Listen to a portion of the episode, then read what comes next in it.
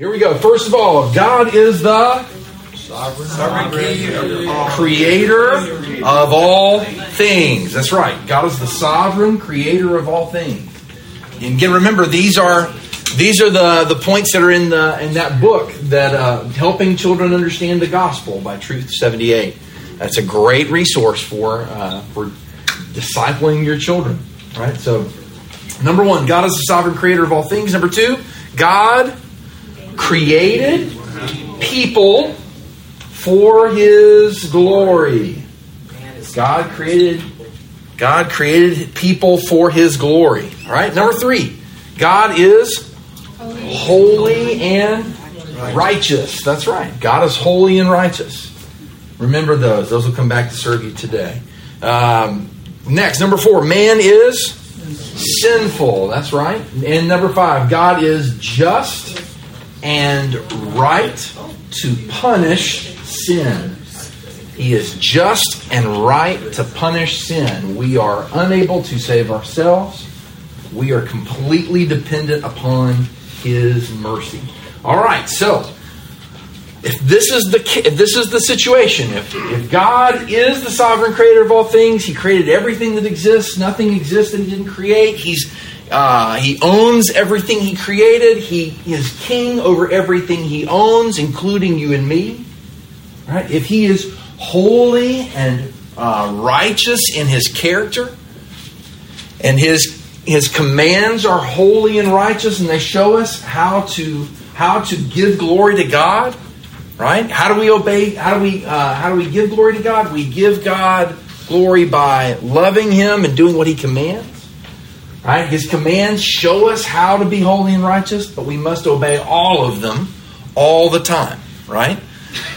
So then we talked about how man is sinful. We are created in his image, made for the purpose of reflecting his glory to the rest of creation, but we have failed, right?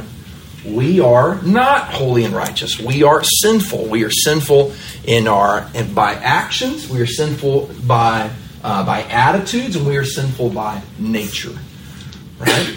And we talked about how God is just and right to punish sin, right? He is the impartial judge. We we don't have any advantage standing before him right and that he and his his uh, his just and right punishment for sin is eternal death right being uh, what's the word for it suffering under his wrath against our sin forever in hell that's not a pretty picture and there's no appeal right um, there's no there's no trying to weasel our way out of it.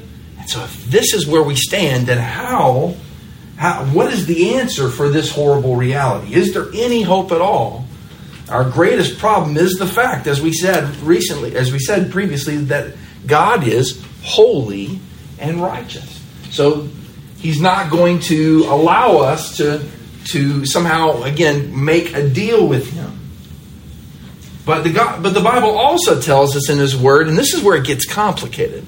The Bible also tells us, as we go back for a moment and think about God's character, not only is He holy and righteous, but that He is gracious and merciful. And so I want you to see this point number six is that God is merciful. God is merciful. He is kind to undeserving sinners. Someone read for me there uh, Psalm 145 verse 8. The Lord is gracious and merciful, slow to anger, and abounding in steadfast love. Amen. Amen. All right. Um, then look at Ephesians 2 8 and 9. Somebody read that for us. For by grace you have been saved through faith, and this is not your own doing. It is the gift of God, not a result of works, so that no one may boast.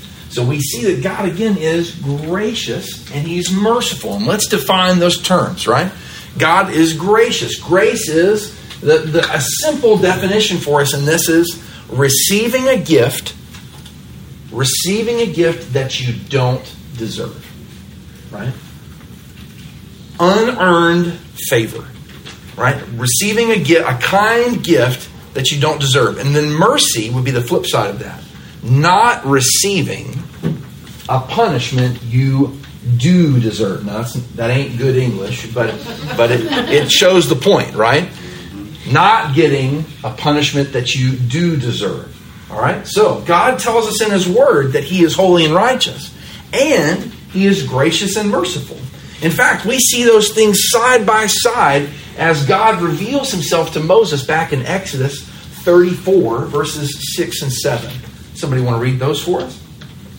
Then the Lord passed by in front of him and proclaimed, The Lord, the Lord God, compassionate and gracious, slow to anger and abounding in all loving kindness and truth, who keeps loving kindness for thousands, who forgives iniquity, transgression, and sin. Yet he will by no means leave the guilty unpunished, visiting the iniquity of fathers on the children and on the grandchildren to the third and fourth generation. Okay, so this is the mystery of the Bible. How is it possible that God can love and be merciful to sinners while not leaving the guilty unpunished? He is righteous, and therefore, because he's righteous, he has no choice but to condemn guilty sinners. And in the midst of this, uh, let's take a step back and think about what's going on in our culture. Anytime that I've heard somebody that doesn't know Christ talk about the Bible, talk about the gospel, I usually hear the same question. Maybe the wording's a little different each time, but the same basic questions being asked. Right? The question would be, how can a good God send anyone to hell? Right? If he's really good. Right? Now, I would want to go through, like we've talked about before, I would want to look at some definitions for some of those words. What do you mean by good? Right? But the problem with, with this kind of question is that it comes from a worldview. Every question, every song, every movie, every book, every article, right? All of them have a worldview. And basically put, how would you define a worldview? Wicked. Okay. Let's talk about in general. How would you define a worldview? How we look at things. Yeah, it's the way you look at the world, right? So this would be this worldview that this question comes from. I would call it a man-centered worldview, a man-centered worldview, and uh, so a man-centered worldview views the world as if everything revolves around man, around you, or around me. Uh, but a man-centered worldview, as we've already seen, is just an effect of sin. It's idolatry. It says that I'm the center. I'm the king. Everything must focus upon or bow down to me and my tastes and my desires, my wants, my preferences. It's kind of like the, uh, uh, if you'll excuse the, the illustration, it, it's kind of like this highly, uh, this highly um, educated professor named Professor Weston. Uh, he, he's a character in C.S. Lewis's uh, science fiction book called the Out, Out of the Silent Planet uh, written in 1938. So uh, I'm going to go ahead and spoil some things for you. You've had quite a few years to, to read the book, so you're on your own. Um, if somebody's, you know, I'll understand. So uh, it's kind of like Professor Weston. He was a highly educated physicist, and so he builds this rocket to go to another planet. And so he is uh, he and so he ends up on Mars, and he is uh, he has this plan. This plan is really to mine Mars of its resources, take over the, the Martians that live there. Did you know? According to C.S. Lewis, there are Martians on Mars. Interesting. So, but he is, they have, in, in this assembly, uh, Weston has been arrested, and so he is now boldly proclaiming in front of the Martians about man's superiority and how we have excelled at everything we've ever done and how we will uh, how we will quickly come as a race to take over Mars, to, Mar- to again to strip it of its resources, to take over other planets as well. And so, as he's doing this, as he's declaring these things, and little side note, he has picked up some broken Martian language along the way, and so the way that C.S. Lewis writes this to contrast like the great certainty and the incredible education of this man. He's doing all these things in really, for the reader's purposes, broken English. We very great. We come take your take your sun blood. I think is what he calls gold. Uh, we take your sun blood, and if you know scare me, we come with with fire stick. Boom, poof, bang, gone. Right. So This man, who is like one of the most educated people on the planet, is reduced to sounding like an utter buffoon. And so, as he's doing this, there is this noise that's building amongst this crowd of, of Martians. And so, he thinks that they're either trying, they're angry, and so they're yelling at him out of anger, or they're in fear. And what he doesn't realize is that they're laughing at him because he sounds like a moron. so, this is the world, this is the man centered worldview in the eyes of God.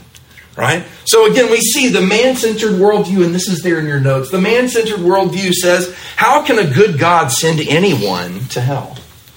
How can a good God send anyone to hell? Well, the man, or sorry, the God centered worldview, the, the biblical worldview would say, How can the good God, or this good God, not send everyone to hell?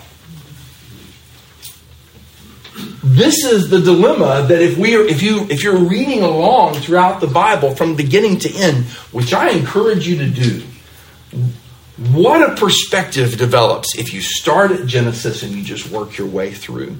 And just keep in mind, I'm not trying to bring in everything else that I know from every. I just follow the story as it goes through.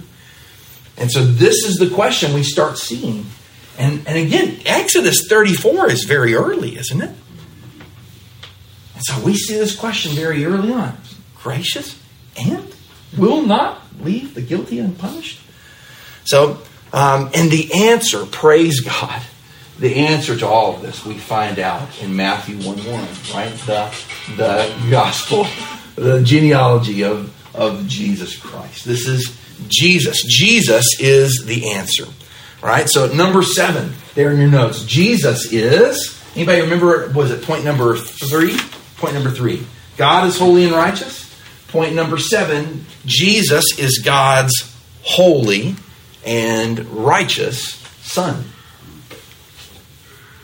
Those, those words were chosen carefully because John 1 1 through 5 says this In the beginning was the Word, and the Word was with God, and the Word was God. He was in the beginning with God. He created everything that exists, and nothing exists that He did not create. In Him is life. And that life is the light of men. The light shines in the darkness, and the darkness uh, it cannot understand it, cannot comprehend it, cannot extinguish it. Is the is what the uh, I, I try to recite those, but then all the different translations start kicking in. So, um, but that's again John one uh, one through one through five there. Um, so, and in, and in this passage, we see this word, word. You see that there in your notes, right? This word, word, with a capital W. Did you notice that in the scripture? It's, it's a capital W. It means it's a name, it's a proper noun, it's a title for Jesus. And so you could go back and you could read John 1. In the beginning was Jesus. And Jesus was with God, and Jesus was God. He, he was in the beginning with God. All things were made through Jesus, and without Jesus, nothing was made that was made. In Jesus was life, and the life was the light of men, and the light shines in the darkness, and the darkness cannot comprehend it. So let's skip on ahead then toward uh, toward the end of John chapter one and look at verse fourteen and then seventeen through eighteen. Would somebody want to read those for me? And the Word was made flesh and dwelt among us, and we saw his glory, glory as the only begotten of the Father, full of grace and truth. For the, and 17? Yes, sir. For the law was given through Moses, grace and truth were realized through Jesus Christ. No one has seen God at any time, the only begotten God who is in the bosom of the Father. He has explained him. Amen. Amen. So I want to just, I didn't put this in the notes, didn't have time to, to make that clear, but as we look at this, as and the Word, who? Jesus, became flesh. And so the way that, um, uh, the way that I would teach this in in uh, in, in Korea was was like this: that that God, that Jesus, God the Son, took to Himself a human nature. He's not just God with skin on, right? But he, he has this 100% nature of, of being God, and he takes to himself another nature, a different nature. This is what Paul is talking about in Philippians 2, where he says that he took the very form of a servant, right? Being made in the likeness of men. So now we see God is 100% God. He is also 100% man. He is the God man. And so we have to remember that. This is this amazing doctrine called the hypostatic union, right? That Christ took to himself a human nature so that it's not just uh, he's not just one or the other. He's not even a mixture of the two, but he is both completely at the same time. All right.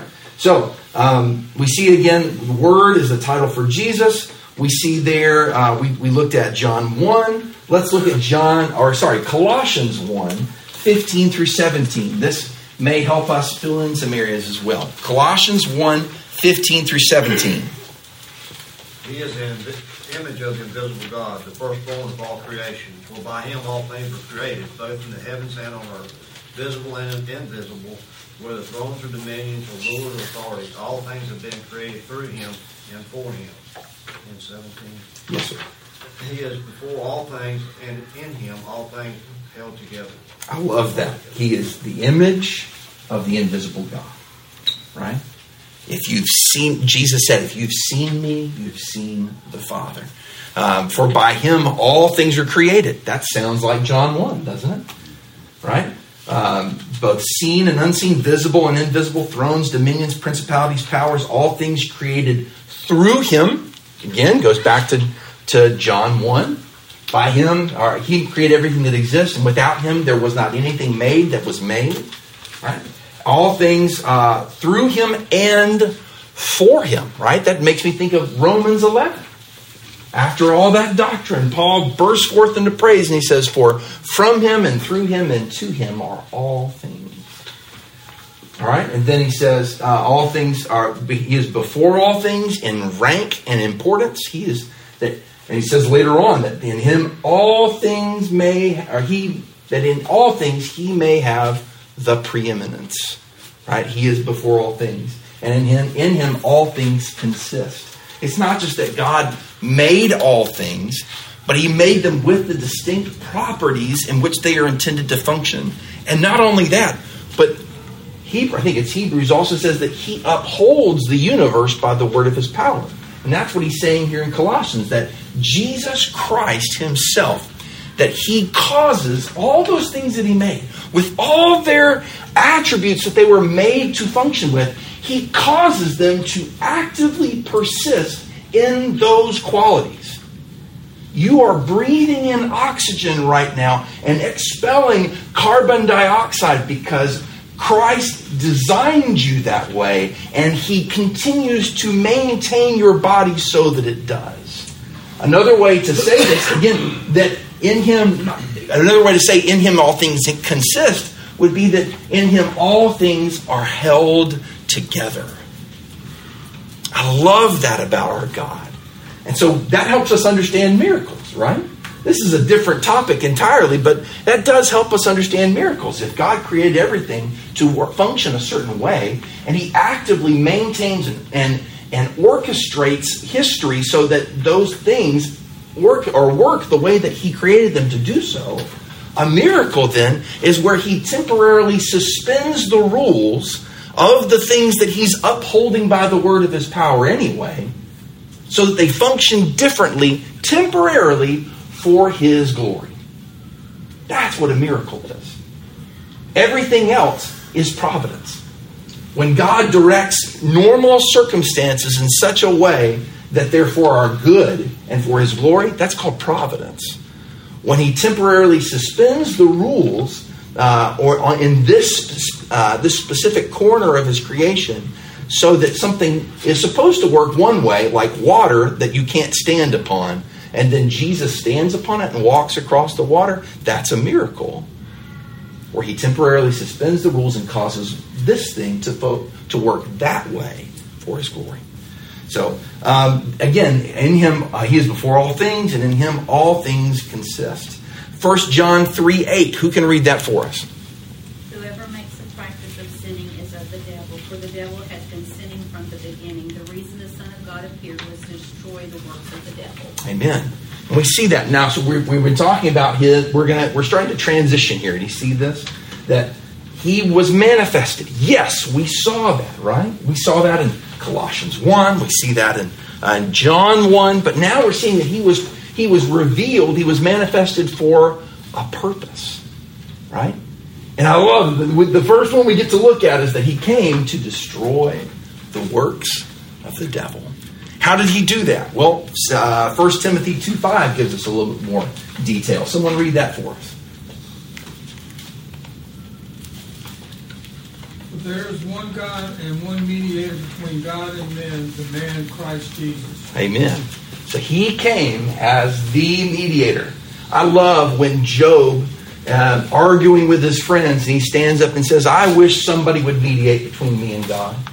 I wish someone would stand in the gap, right? Here he is, the man Christ Jesus. The only one in all of in all of history that has ever qualified to do so, and he came. Right? Then uh, let's look back a chapter, 1 Timothy 1.15 gives us a little more, more clarity about how he came to mediate, how he came to destroy the, the works of the devil. Someone read 115 is a trustworthy statement deserving full acceptance that Christ Jesus came into the world to save, save sinners, among whom I am chief. Amen. So, let's go back to the garden for a second. We'll think about how, again, what was Satan's aim? He was to make war against God through his people. Right? He lied to them, ensnared them with a lie, uh, helped them to, or, uh, to to get kind of off in the ditch here to to desire to be like God, to be God just as Satan does, right? Satan's idea was I will ascend, I will I will take the throne, I will be like the most high. Right? So he was kicked out of heaven. He he failed, but he his secondary strategy is to do what? To ensnare God's people, the pinnacle of God's creation, to give God essentially a slap in the face, right? And so he does that by ensnaring uh, Adam and Eve. All right? So that then what happens? Mankind, though created good, though created very good, is now marred and twisted by sin. Not destroyed, but marred and twisted and disfigured by sin. Uh, spiritually now dead, cut off from God. Right? And so now we see God's plan from before time began has always been to save sinners. And so now let's look at how he did that. Point number eight God put the punishment of sinners on Jesus. I want to see if you can tell me what verse this is loosely quoting from. God put the punishment of sinners on Jesus so that his righteousness might be put on them. Does that sound familiar to anybody? Anybody tell me that verse?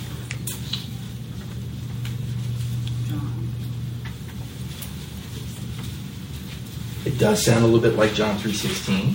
That's true. It has the word imputed, doesn't it? Not, not the one that I'm thinking of. Is it Romans 5? Second Yeah. Corinthians 5.21. Yeah. Romans 5 is good too. I like that one too. We're going to get to all those, I think. I think most of those are here in the in these notes. But uh, so Second Corinthians 5.21, it says, For he made him who knew no sin to be sin for us, that we might become the righteousness of God in him. That is a mouthful, right? So, what I've got there in your notes is I want us to break down this passage and ask some questions, right? When when your Sunday school teacher, when your pastors are, are preparing to teach a lesson, usually they start out by asking questions. Who's that? What did they do? How did they do that? Where did that come from? All these kinds of things. So let's go through because there's a lot of pronouns here, right? Pronouns are a word that that uh, replaces a noun, right? So let's look. And he, who's that? God. God the Father. That's right. God the Father. And for he made him who knew no sin, Jesus, the Son, to be sin for us, Mankind. Mankind, believers, the church. There you go. That we same one, right? The church, believers, might become the righteousness of God. That's a noun. We don't have to define that one. In Him. Who? In Jesus. Okay? Man, look at how just asking questions of the passage, the whole thing just unfolds. Right? So there you go. For he, the Father, made him who knew no sin, Jesus the Son, to be sin for us, believers, the church, that we, believers, the church, might become the righteousness of God in him, Jesus the Son. Okay? But he also became, I put mankind because he also was for the non believers. That is true. He's and that's a that's a question that we can that we can talk about afterwards. I would love to talk about. accept it or not, he still did it for them. Right. Everyone receives everyone receives the benefits of Jesus' death and resurrection, but not all receive it in the same way. Right. The, think about the cultural impact of of Christianity. Right. The reason that we have some, I mean, all these hospitals around us that have a saint's name or Baptist or Methodist or something. A lot of these were started as non-profits by churches. Right. We think about, I mean, the idea of charitable giving. That's the church, friends. Right? there's so many ways in which the world is, though broken and twisted and marred by sin, is better because of the church's present in, presence in it. But it doesn't really matter if the church is present in it if, if somebody didn't redeem the church, right? So I agree that that that there is that. I mean, the the, the whole world does receive incredible benefits from from uh, from the death and resurrection of Christ, but they don't receive it all in the same way, especially for those who repent and believe. Does that make sense? Let's talk more about that afterwards. We got we got to press on. It goes a lot deeper. Oh man, holy cow! Yeah, yeah. So let's go. So now, um, how did he do this? All we have uh, 2 Corinthians five twenty one. How did this happen? Well, Romans 3, 23 through 26 kind of gives us gives us an even deeper picture of what this looks like. We'll go ahead and read that for you. For all have sinned and fall short of the glory of God. We talked about that last week, didn't we? For all have sinned and fall short of the glory of God, being justified freely by his grace through the redemption that is in Christ Jesus, whom God set forth as a propitiation by his blood through faith to demonstrate his righteousness. Because in his forbearance, God has passed over the sins that were previously committed to demonstrate at the present time his righteousness, that he might be just and the justifier of the one who has faith in Jesus. There's a lot of big words in there, but you know what else is a big word? Mayonnaise. Do you know that? You ever seen that written down on a page? It's not like how we pr- how we pronounce it down here. Mayonnaise. It's it's a long word. So it, the Bible uses big words, so we need to use big words too. So let's go back through. Let's define a couple of these words. Justify. Justify. To be declared righteous. Not just to declare, but to be declared righteous. Note the passivity there. It's not something you do, it's something that's done to you. To be declared righteous. Redemption. Redemption, the act of gaining or regaining possession of something in exchange for a payment, a price, a payment.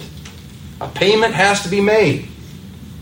Let's let's just stop and look back at, at the verse then. So we see, um, for all sin and fall short of the glory of God, being justified, declared righteous freely by His grace. God's not under any. There's no there's no pressure on God. He would be completely righteous and good to not do this, but He's free to do whatever He wants because He's the Creator of all things, and He can do as as uh, as my girls would tell us in our catechism. He is able to do all of His holy will. Right.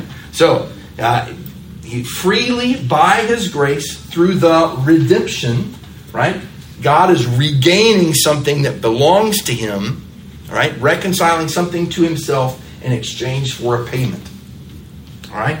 By, or sorry, um, uh, the redemption that is in Christ Jesus, whom God set forth as a propitiation. Everybody say that with me. Propitiation. Okay? Propitiation is a wrath removing sacrifice. I love that word. Man, that's a good word. Propitiation, uh, wrath removing sacrifice.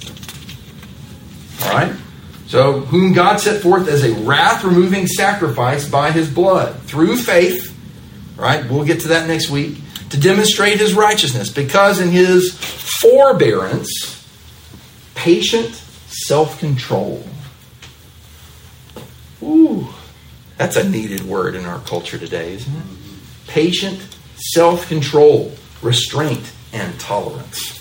Right? So, in his divine forbearance, in his patient self control, God had passed over sins that were previously committed to demonstrate now, at the present time, uh, that his righteousness, that he may be just and the justifier of the one who has faith in Jesus. Think back about David. We're going to get to this in second in Second Samuel very soon, where David uh, commits adultery with Bathsheba, then has uh, Bathsheba's husband killed. He has a hit put out on his best friend. So adultery and murder, or at least conspiracy to commit murder, right? If you're if you're listening to Law and Order, right? Cody, right? Isn't that that's, that's what you're that's what you're rolling through these days, right? So um,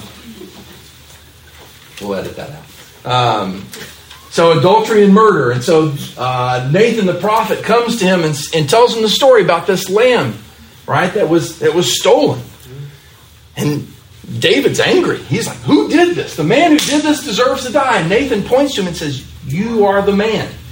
This is not the "you're the man" that we would like to hear, right? So he says, "You are the man," and so David is cut to the heart, and he says, "I have sinned." He's re- he repents of his sin, and what does Nathan say? The Lord has put your sin away. Adultery and murder just got swept under the rug by a holy God. Romans 3 is where we see that fleshed out. This is how God can say, The Lord has put your sin away. This is where David can come back later on and say, Blessed are those whose sin is forgiven. Amen. All right, so we see that, right? Um, let's let's keep looking forward. Isaiah 53, verse 5. Isaiah 53, verse 5. But he was wounded for our transgressions, he was bruised for our iniquities. The chastisement of our peace was upon him, and by his stripes we are healed. 1 Peter 2, 24. He who or who himself bore our sins in his own body on the tree, talking about Jesus, that we, having died to sins, might live for righteousness, by whose stripes you were healed. So these passages, and this is just a sample of them, but they overwhelmingly show us that Jesus Christ, who is fully God, fully man, lived a sinless life, died on the cross to bear God's wrath, so that God could be just in loving those who trust in Jesus. It's demonstrating his righteousness now because he's put all David's uh, David's adultery and murder, all the sins we've ever committed, I placed upon Jesus in one finite space and time. All of that upon Christ. So that God is then demonstrated again to be just and the one who is able to declare the one righteous who puts their faith in Jesus. This is how this is how God answers the, the riddle of the entire Bible. How can God be righteous and good, or holy and righteous, and gracious and merciful? It's through the, the death of Jesus Christ on our behalf. All right? So, and then God declared this victory. Remember, the gospel is what? It's news. It's news of a victory that's happened in battle.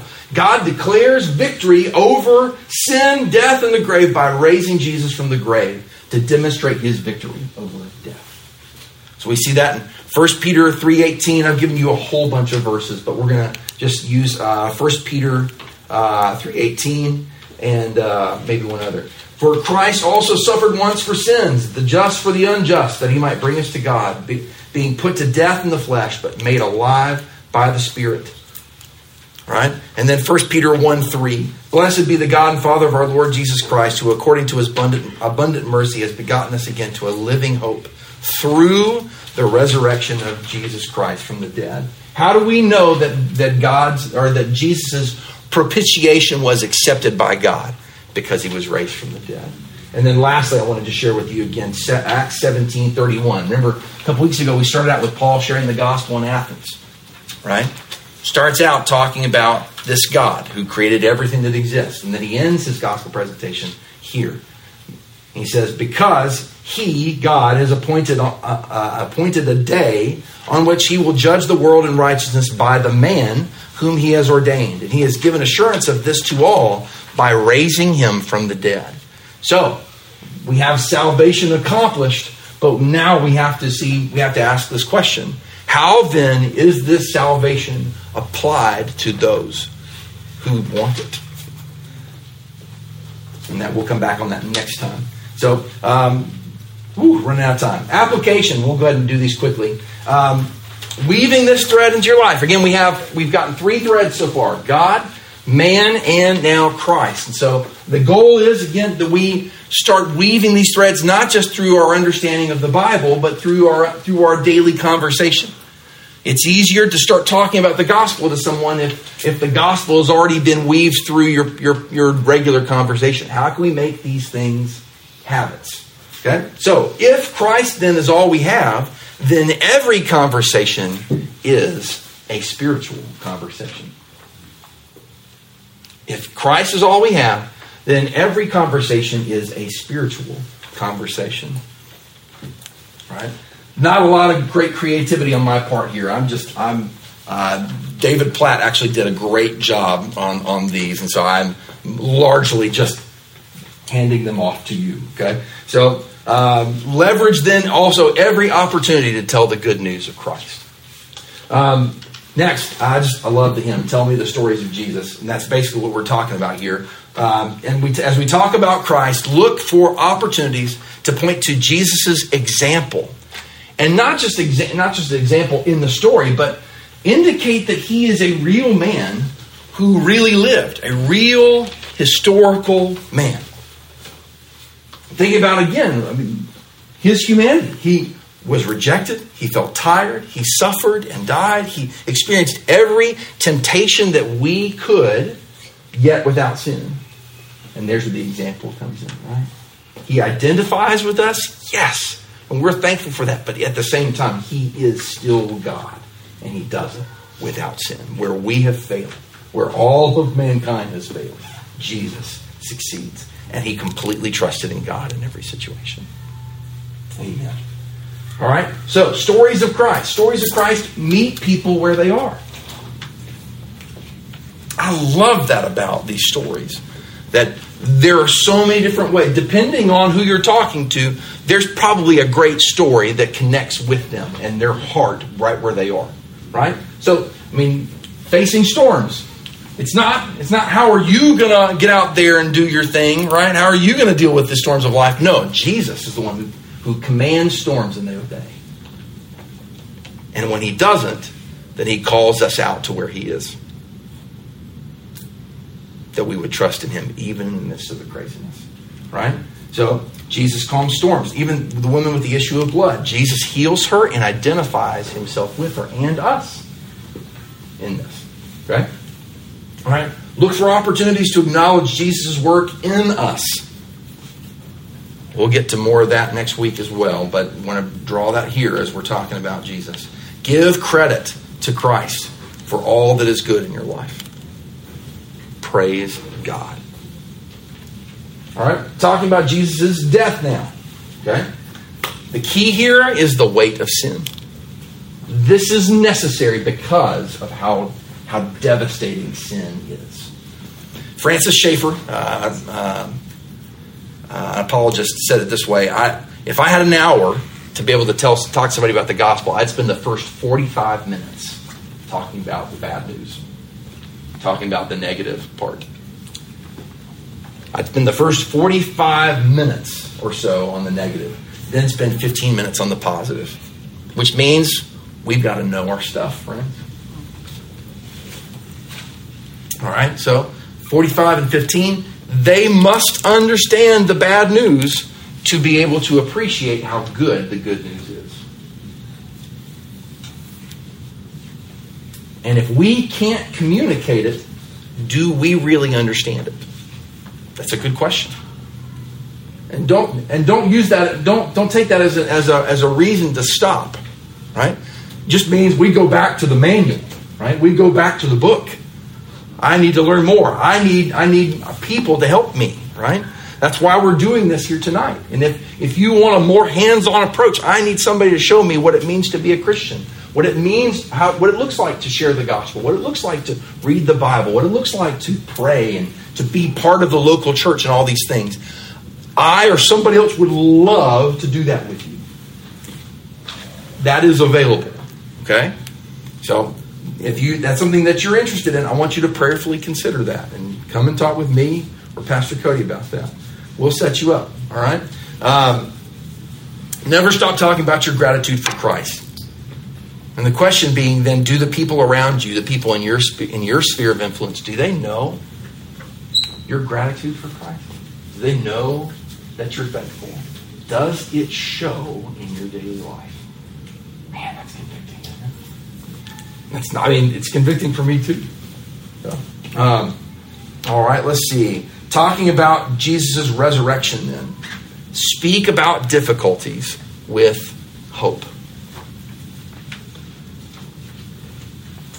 We, it is okay for us to grieve, but we do not grieve as those who have no hope. Right? We go we can go through bad times with hope and make sure that you talk about it that way. And then also, we can speak about death with joy. We can speak about death with joy. Man, the death and resurrection of Jesus changes everything. It transforms everything. So um, we are out of time for tonight. Uh, but if if you're if you if it, if you don't have pressing engagements elsewhere, um, your bed's still going to be there. Um, but uh, take some time, even as you're walking down the hall to go pick up kids from Awana. Take some time and think about these things together with somebody. Talk to somebody tonight about what's a way that we can take this and apply it to daily life. Okay? Let's pray together. Father, we thank you so much for tonight. Thank you for the gospel.